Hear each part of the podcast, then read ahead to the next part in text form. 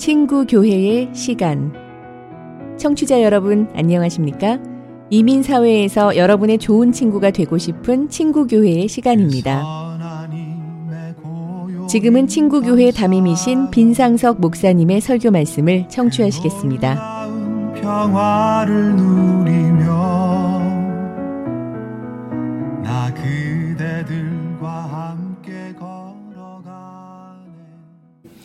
예, 원래 오늘은 어린이 주일인데 우리 교육자들끼리 이제 회의에서 어린이 주일들은 어린이 자체적으로 오늘 큰 잔치를 하자. 아, 그래서 달란트 잔치가 있고요. 우리 그냥 우리도 어른들 예배는 그냥 어, 어린이들 없이 예, 우리끼리 어, 예배 드리는 일반 예배와 같아서 어, 어린이 주일 설교는 하지 않고 계속 해오던 로마서 말씀을 우리가 함께 나누도록 하겠습니다.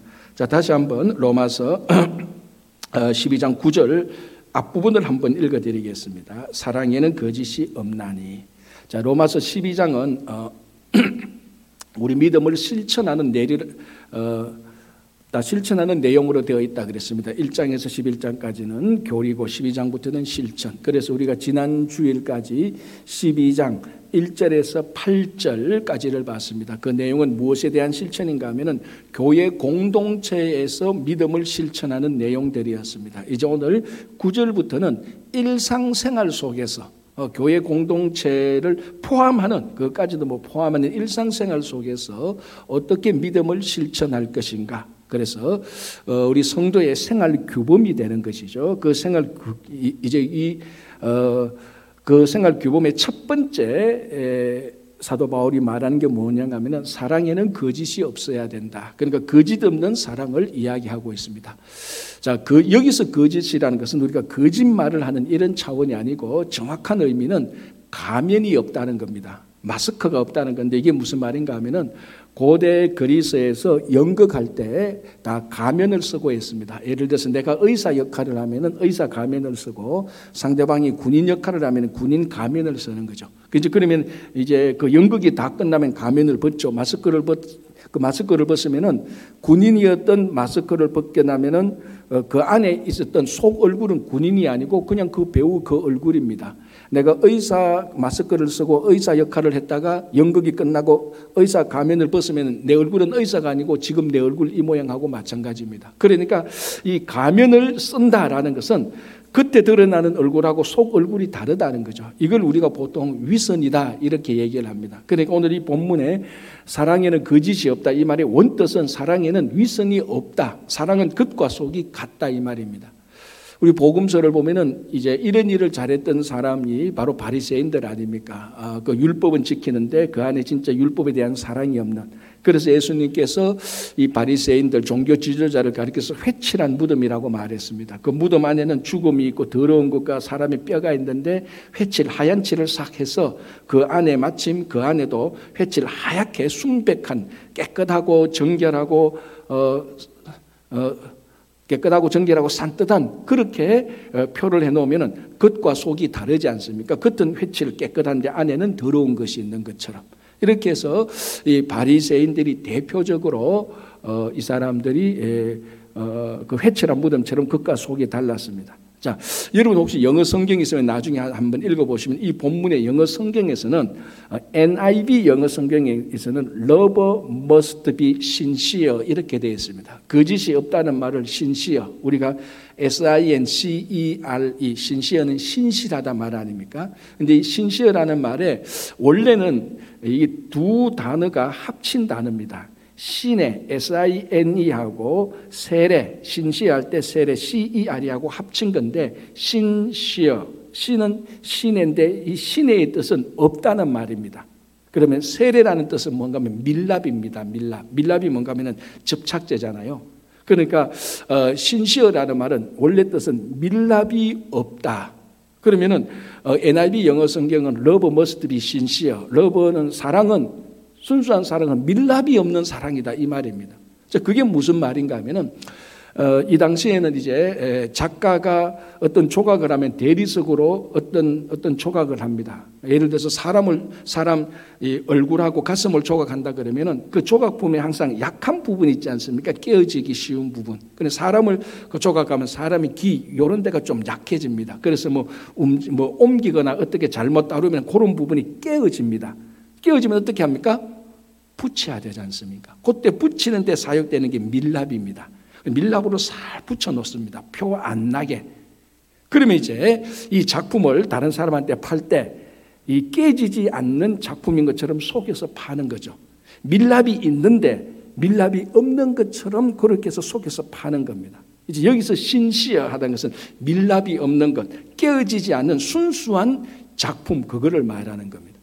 그러니까 사랑에는 밀랍이 없는 순수한 것이어야 되는데 밀랍이 있는 것처럼 끼어진 부분을 밀랍으로 싹 발라놓는 것 그거는 순수한 작품이 아니다 이런 의미입니다.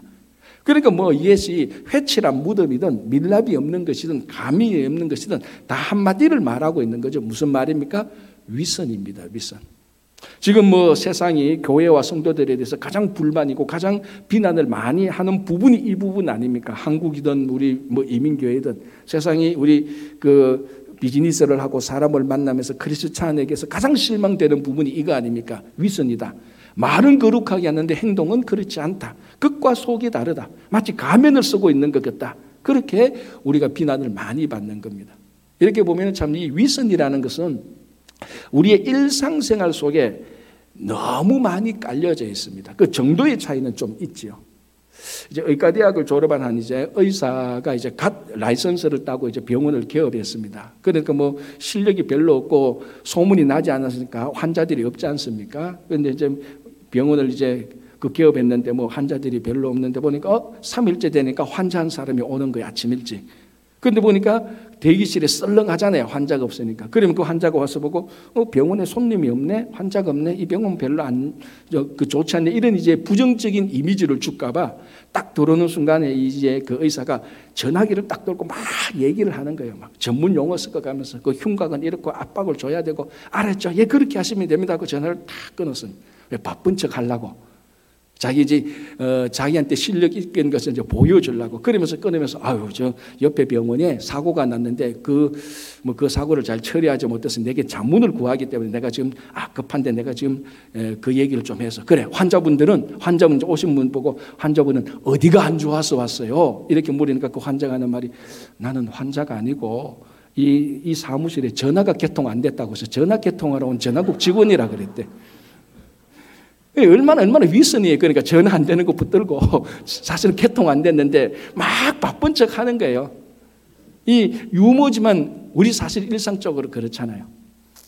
뭐 너 야 너 다음 주에 그 목요일 날 스케줄 있나? 없는 거 알면서도 괜히 꺼내 가지고 어 있는지 없는지 그 나중에 스케줄 보면 텅 비어가 있어.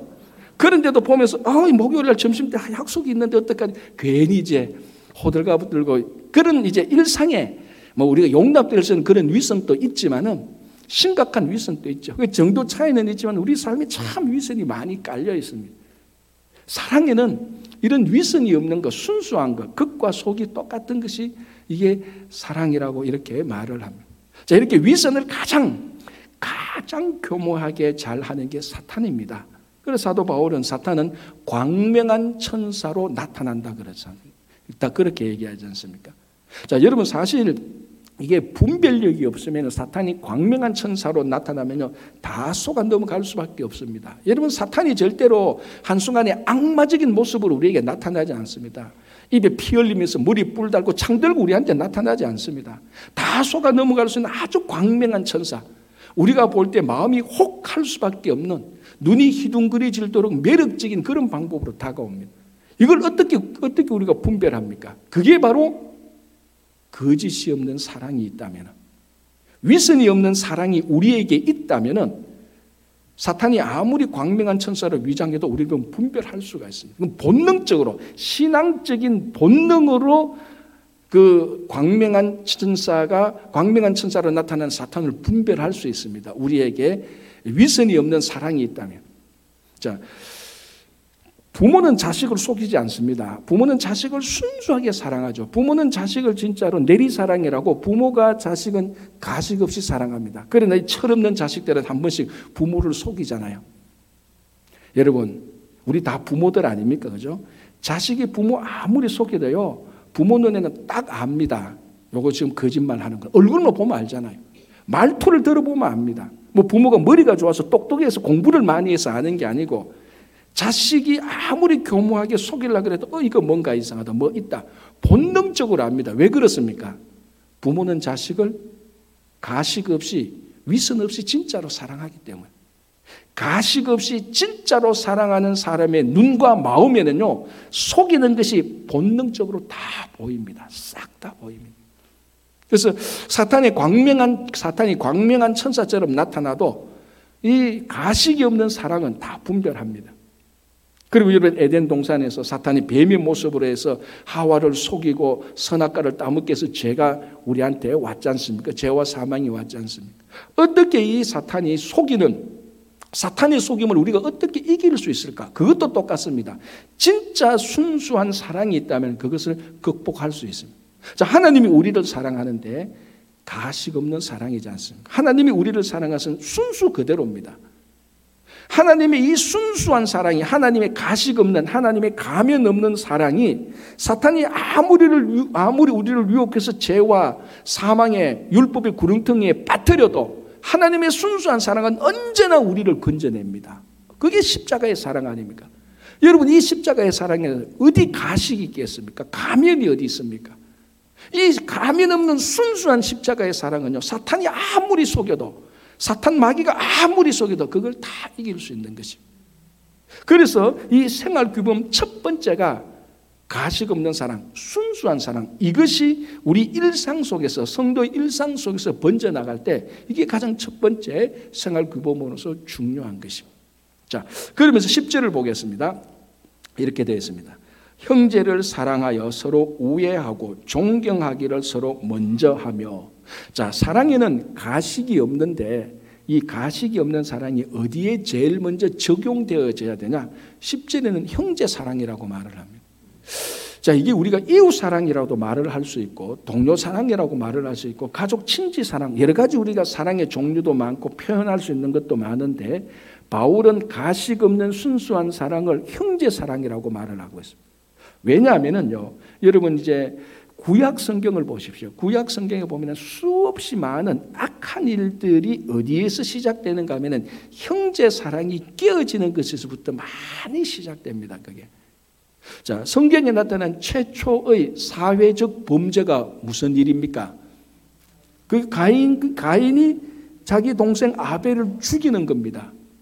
에덴 동산에서 선악과를 따먹은 것은 사회적 범죄는 아니죠. 신앙의 죄지만은 원죄지만 그거는 사회적 범죄는 아닙니다. 사회적 범죄는 아담과 하와와 가인과 아벨이 에덴 동산에서 쫓겨나서 우리가 사, 쫓겨나서 우리가 살고 있는 이 일상적인 현재와 같은 이 환경 속에서 일어났던 일, 사회적 최초의 사회적 범죄는 형제 살인입니다.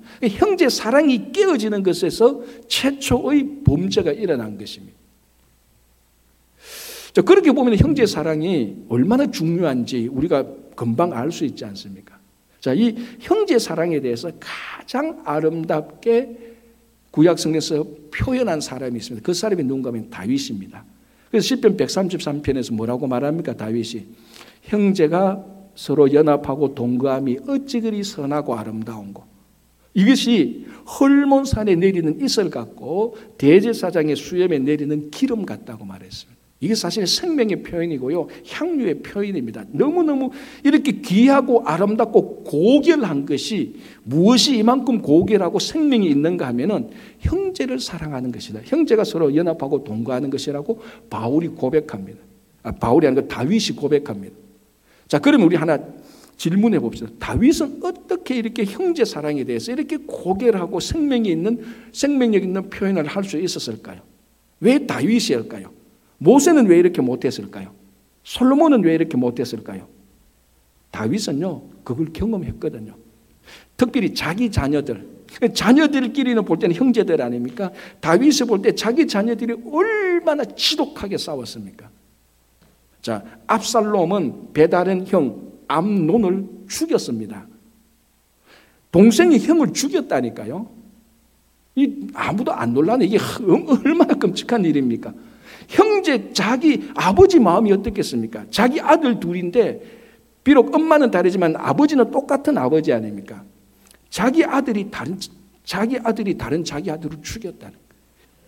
이제 주인하고 낙타가 사막에 여행 가다가 축전에 하룻밤 잡니다. 사막에 일교차가 심하거든요. 근데 낙타가 밤에 그 어, 텐트 박기 전에 추워서 주인에게 말합니다. 주인님, 주인님, 밖에 너무 추운데 코만 좀 안에 넣읍시다. 주인이 어 뭐 그렇잖아 추운데 그래 낙타에 코만 넣으라는 거 코에 끼니까 아 주인님 목만 목은 어떨까 하니까 그렇지 코 들어왔는데 목 뭐 들어오는 거 문제입니까? 목 넣었습니다. 한참 있으니까 목은 따뜻한데 이 목 이하가 춥잖아요. 주인님, 주인님, 앞발만 좀 넣을까요? 그래, 앞발, 앞, 딱 앞발만 넣어. 딱 앞발까지 앞발렸습니다. 여러분, 그런데 텐트에 낙타가 앞발려면 무슨 일이 생기는 줄 압니까? 텐트가 안 잠겨요. 그럼 찬바람이 들어와요. 그렇다니까요. 그러니까 낙타가 말하는데 주인님, 주인님, 제 앞발에 들어오니까 찬바람이 들어오는데 제가 안에 들어가서 텐트를 잠글게요. 주인이 들어보니까 good idea. 그래, 너 들어와라. 그리고 텐트 닫아라. 그래서 텐트가, 아, 그 텐트 안에 낙타가 들어갑니다. 끝났을까요? 아니잖아요. 그래서 낙타가 딱 들어오니까 텐트가 1인용인데 둘이 들어가니까 비좁잖아. 주인님, 주인님, 둘 중에 하나는 나가야 됩니다. That person is you. One of us must go out. That person is you. 제가 사파를 받습니다. 딱 영어 했다. 주인님 나가세요. 주인이 나왔다는 그런 이야기가 있습니다. 자, 여러분. 어디서부터 모양이라도 버려야 됩니까? 코내 낼 때부터 딱 때려야 돼요. 어디 버릇없이 코가 들어와. 결국 코 들어오면요. 결과가 어떻게 주인이 나가는 거예요. 악은 모양이라도 버려야 됩니다. 바늘 하나가 들어오잖아요. 나중에 소가 들어온다니까요. 그래서 사도 바울은 악을 미워하라는 것을 보통 미워하는 게 극도적인 혐오감을 가지고 싫어하라는 것. 막 생각도 할, 생각도 해서는 안 되는 겁니다. 근처에 어정거려도 안 됩니다. 악이 동쪽에 있다면 서쪽으로 가야 되는 거예요. 그 정도의 이 악을 미워하는 겁니다. 여러분 지금 혹시 어, 여러분 개인 사정을 제가 다 알지 못한 여러분 각자 각자가 악의 큰 습관에 빠졌거나 어떤 큰 잘못에 빠진 분이 계시다면 이게 어디서부터 출발됐는가 한번 쭉 따져보십시오. 어느 날 아침에 일났는데 내가 큰 악속에 빠졌다. 그런 사람 없습니다. 다 바늘 하나가 들어왔고 낙타 코가 하나 다 들어왔을 겁니다. 그때 그거를 딱 잘라내지 못했기 때문에 낙타 코에서 목으로 앞발에서 몸뚱이 들어오고 결국 내가 나가게 되는 그런 패턴이 이 악이 우리를 점령하는 방식입니다. 바울은 그걸 알기 때문에 악은 모양이라도 버리라. 악을 극도적인 혐오감을 가지고 싫어하라고 말을 하는. 자, 그 반대로 그러면 또 바울은 뭐라고 말합니까? 선에 속하라. 악을 미워하고 선에 속하라는. 자, 여기 이 속하라는 말도 굉장히 강력한 말입니다. 속한다는 말은 아주 강력한 접착력을 말하는 겁니다. 그러니까 선에 속하는 정도가 아니고 가장 강력한 접착력을 가지고, 접착제를 가지고 딱 붙어 있어라는 겁니다. 제가 아직도 기억나는 게 어릴 때요. 그 악교풀 있지 않습니까? 악교. 악교기 접착력이 좋거든요. 그, 그게 동물 뼈로 만든 건데, 아직도 제가 기억하는데, 짝대기 두 개를 하여튼 뭐 악교로 비슷하게 붙였어요. 그래서 다 붙고 난 다음에 짝대기를 떼려고 하니까 안 떨어져요. 어디가 부서지는 줄 압니까? 악교로 붙인 접착 부분이 부서지는 게 아니고 멀쩡하게 있던 다른 짝대기의 약한 부분이 깨져요. 그만큼 이 악의 접착력이 뛰어난 겁니다. 선에 속하라는 이 말은 바로 이 정도의 접착력을 가지고 선에 접착되라는 겁니다. 그러면요, 이게 짝대기 두 개가 악교로 붙이면 이 둘이가 완벽하게 하나가 됩니다. 완전히 동화되어 버리는 거예요. 그때 제가 알았던 게 하나 있습니다. 아, 1 더하기 1이 항상 2가 되는 것은 아니구나. 어릴 때부터 제가 그 진리를 알았다니까요. 안 놀랍니까? 놀라지 않습니까? 1 더하기 1이 때로는 1이 되는구나. 악교로 붙이니까 두 개 짝대기 두 개를 붙이는 하나가 돼서 뗄래야 뗄수 분리가 안 돼요. 이만큼 우리가 우리가 선에 속하면요 나와 선이 하나가 되는 거예요. 그렇게 접착력을 가지고 붙어 있으라는 말하고 똑같습니다, 여러분. 강력한 접착력을 얘기하는 겁니다. 여러분, 우리가 교회에 해당되는 말이 보통 우리 이글레시아, 에글레시아 이런 말을 많이 했습니다. 그거는 회중들의 모임입니다. 그는 공동체 말을 할 때 이제 ekklesia 이렇게 말하면서 우리 교회의 성격을 얘기합니다. 또 하나 교회는 가장 쉬운 보편적인 교회라는 단어가 뭡니까? 처치지 않습니까? 우리 친구 교회니까 Friends Church. 이 church라는 말의 원뜻은 뭔가 하면요. 주님에게 속한 이란 뜻입니다. kyriakos라는 헬라어에서 나오는데요. 여기서부터 Kirche가 나왔고 Kirche가 Kirche의 영어 번역이 church입니다. 그러니까 에글레시아 교회를 에글레시아라고 말할 때는 회중 공동체를 강조하는 말이라면은 처치라고 말을 할 때는 우리가 주님에게 속했다라는 의미입니다. 자, 여러분 다 교회 다니는 자들입니다. 그죠? 그러니까 오늘 교회 오신 것이죠. 교회 다니는 자들은 다 교회에 속하는 사람들이 되어야 되는 겁니다. 그게 무슨 말인가 하면은 이 속, 교회에 속하다는 말은 아까 말씀드렸죠. 우리가 선에 속하는 것처럼 선에 속하는 것처럼 우리가 선이 되는 것처럼 워낙 접착력이 강해서 선이 되는 것처럼 그렇게 되는 겁니다. 우리가 교회에 다닌다는 것은 교회에 속하는 겁니다. 교회에 속한다는 것은 교회의 의미가 주님에게 속하니까. 그리고 교회에 다니는 자는 본질적으로 주님에게 속해서 뗄래야 뗄 수 없는 사람입니다. 그게 진짜 교회에 다니는 사람이죠. 주님에게 속하니까. 하나가 되어버리니까. 자, 오늘 여기서 바울이 선에 속하라는 말을 가지고 예수님께서 복음서에서 마태복음 19장에서 이 단어를 그대로 쓰는데 어디에 쓰는가 하면요. 남자가 그 부모를 떠나 여자와 합하여 둘이 하나가 될지라라는 결혼에 관련된 말씀을 합니다. 그래서 보통 우리 결혼식 때 주례할 때 그 본문을 많이 씁니다. 자, 여기서 남자가 그 부모를 떠나 아내와 합하여 요 합한다는 말이 본문에 속한다는 말하고 똑같은 단어를 쓰고 있어요. 그러니까 남자는 여자에게 속하여 둘이 한 몸을 이룰잖아. 그 결혼이라는 것이 남자와 여자가 만나서 하나가 되는 거야. 그래서 가정을 이루지 않습니까? 자, 남자와 여자가 결혼해서 이루는 공동체가 가정이고 그 공동체에서 남자와 여자를 남편이라고 말하고 여자를 아내라고 말을 합니다. 그러니까 합해지면은 남자와 여자가 합해지면 하나가 되면 남자는 남편이 되고 여자는 아내가 되는 거예요. 같은 사람인데 같은 사람인데 정체성이 달라져요.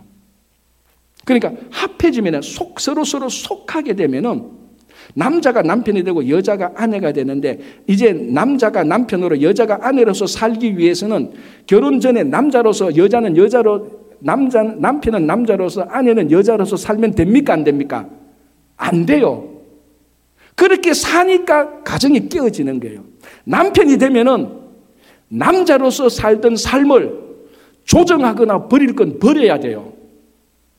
여자가 아내가 되면은 여자로서 살 때 아내가 되기 전의 삶을, 과거의 삶을 조정하거나 버릴 건 버려야 아내가 되는 거예요. 결혼식은 아닌데. 갑자기 흥분해서. 주변에 그런 사람들 너무 많더라니까요. 제가 보니까. 아니, 저 남편인데 남자로서만 살아, 그냥. 합해놓고, 합해서 가정이라는 연합체를 만들어 놓고, 여전히 남편으로 살지 않고 남자로서 살아. 남편이 되어야 돼요. 여자도 똑같습니다. 아내가 되어야 되는데 계속 여자로서만 살아. 무슨 말인가 하면요. 선에 속한다는 것은 선이 되는 겁니다. 그러면 과거에 있던 악은 조정하고 버려야 돼요. 버릴 건 버리고. 남편과 아내가 되면요. 새로운 정체성을 가지게 됩니다. 그러면 과거의 삶을 반드시 조정해야 돼요. 반드시 버릴 건 버려야 돼요. 그걸 안 버리고 가지고 속하니까 불순물이 끼게 되는 겁니다. 불순물이 끼, 불순물을 불순물을 가지고 선에 속하니까 접착력이 약해지는 거죠. 그래서 약간만 문제가 생기면 그 부분이 분리가 일어나는 겁니다. 남자라는 불순물을 가지고 남편이 되려고 하고 여자라는 불순물을 가지고 아내가 되려고 하는 게 접착력이 약하죠. 겉으로 보면 둘이 하나 합하는 것 같은데 바람만 불고 약간만 힘들면 그 부분에 접착력이 약해서 다 분리되는 겁니다. 가정이 다 깨지는 겁니다. 자, 우리는 교회 다니는 자고 주님에게 속한 자입니다. 주님에게 속한 자라는 것은 주님에게 속하기 이전에 우리 과거의 삶을 조정할 거 조정해야 돼요. 악한 길로 가고 쾌락을 즐기던 거 조정해야 되고 버릴 건 버려야 됩니다. 그게 선에 속하는 자의 삶입니다. 그게 새로운 정체성을 가지고 사는 성도의 모습입니다. 그래서 우리는 선에 속하는 악을 극도로 싫어하고 선에 대해서 뭐 우리가 주님에 대해서 하나님에 대해서 여러 가지를 말하시면 여기에는 악교로 붙여서 뗄래야 뗄 수 없을 만큼 착 들어붙을 때 우리는 이제 성도가 되는 겁니다. 과거를 초정하시고 버릴 거는 반드시 버리셔야 돼요. 자, 예수님께서 한참 인기 있을 때 여리고로 들어갔습니다. 그 여리고에 바디메오라는 소경 거지가 있었습니다. 자기 평생의 소원이 눈 뜨는 건데 예수님이 오시면 눈 뜰 것이라는 확신이 있습니다. 그런데 마침 소문을 들었습니다. 예수님께서 자기 앞을 지나가요. 막 다윗의 자손이야 나를 고쳐주소서 그러니까 사람들이 에이 웬 거지가 소경이 자꾸 지금 예수님 한참 인기 좋은데 예수님이 자꾸 오늘 자꾸 말릴 때 예수님께서 뭐라고 말합니까? 저 바디메오를 내게 데려오라고 말하라. 그래 바디메오가 예수님에게 가는 겁니다. 오늘 좀 본문에 말하면 예수님께 속하는 거죠. 너무너무 기뻤습니다. 그런데 바디메오가 예수님에게 갈 때 어떻게 가는가 여러분 아십니까? 어떻게 갔죠? 겉옷을 던져두고 겉옷을 벗어놓고 갔습니다. 왜 겉옷을 벗어놓고 가요? 가지고 가야지. 자기 재산 그거 딱 하나인데. 왜? 바디메오에게서 겉옷은요. 거지라는 상징입니다. 왜? 겉옷을 자기 앞에 깔아놔야 다른 사람이 구제하거나 동냥할 때 겉옷 위에 동전을 던집니다. 그러니까 이 겉옷이 없으면 동냥을 못해요. 그러니까 겉옷이 있다는 것은 동냥하는 거지라는 말입니다. 내가 예수님에게 속하라 하는데 예수님이 나를 부르는데 내가 예수님에게 가는데 거지는 이제 버려야 돼요.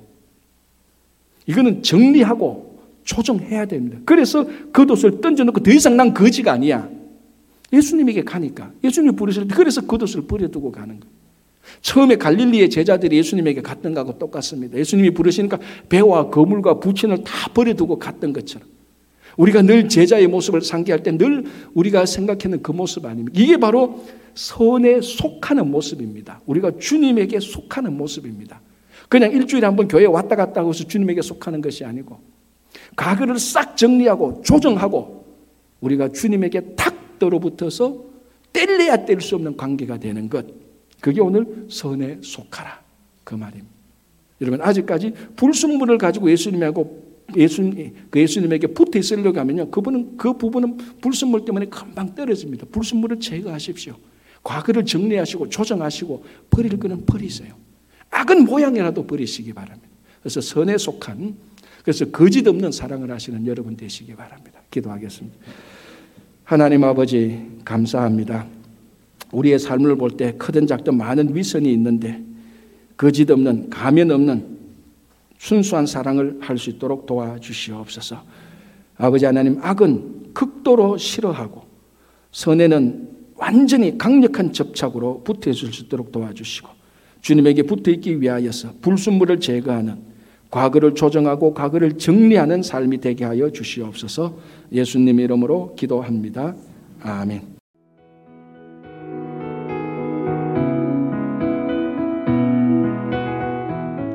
지금까지 친구교회 빈상석 담임 목사님의 설교 말씀을 청취하셨습니다. 그 선하니 친구교회는 영혼 구원, 제자 양육, 선교적 삶을 지향하는 교회입니다. 친구교회 예배 시간 안내입니다. 주일 1부 예배는 오전 9시, 2부 예배는 오전 11시입니다. EM 청년부 예배는 주일 오후 1시 30분이며 주일학교 유아부, 유치부, 유초등부, 중고등부 예배는 주일 오전 11시에 있습니다.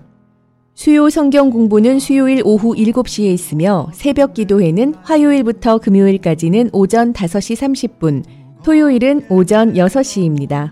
친구교회는 252의 00 Horace Harding Expressway Little Neck 뉴욕 11361에 있으며 전화번호는 718-760-5346번 718-760-5346번입니다. 이상으로 친구 교회의 시간을 마칩니다. 믿음으로 일어날 일 기대하네 주 언제나 우리와 함께 계셔 하루 또 하루가 늘 새로워. 주께서 밝히신 작은 촛불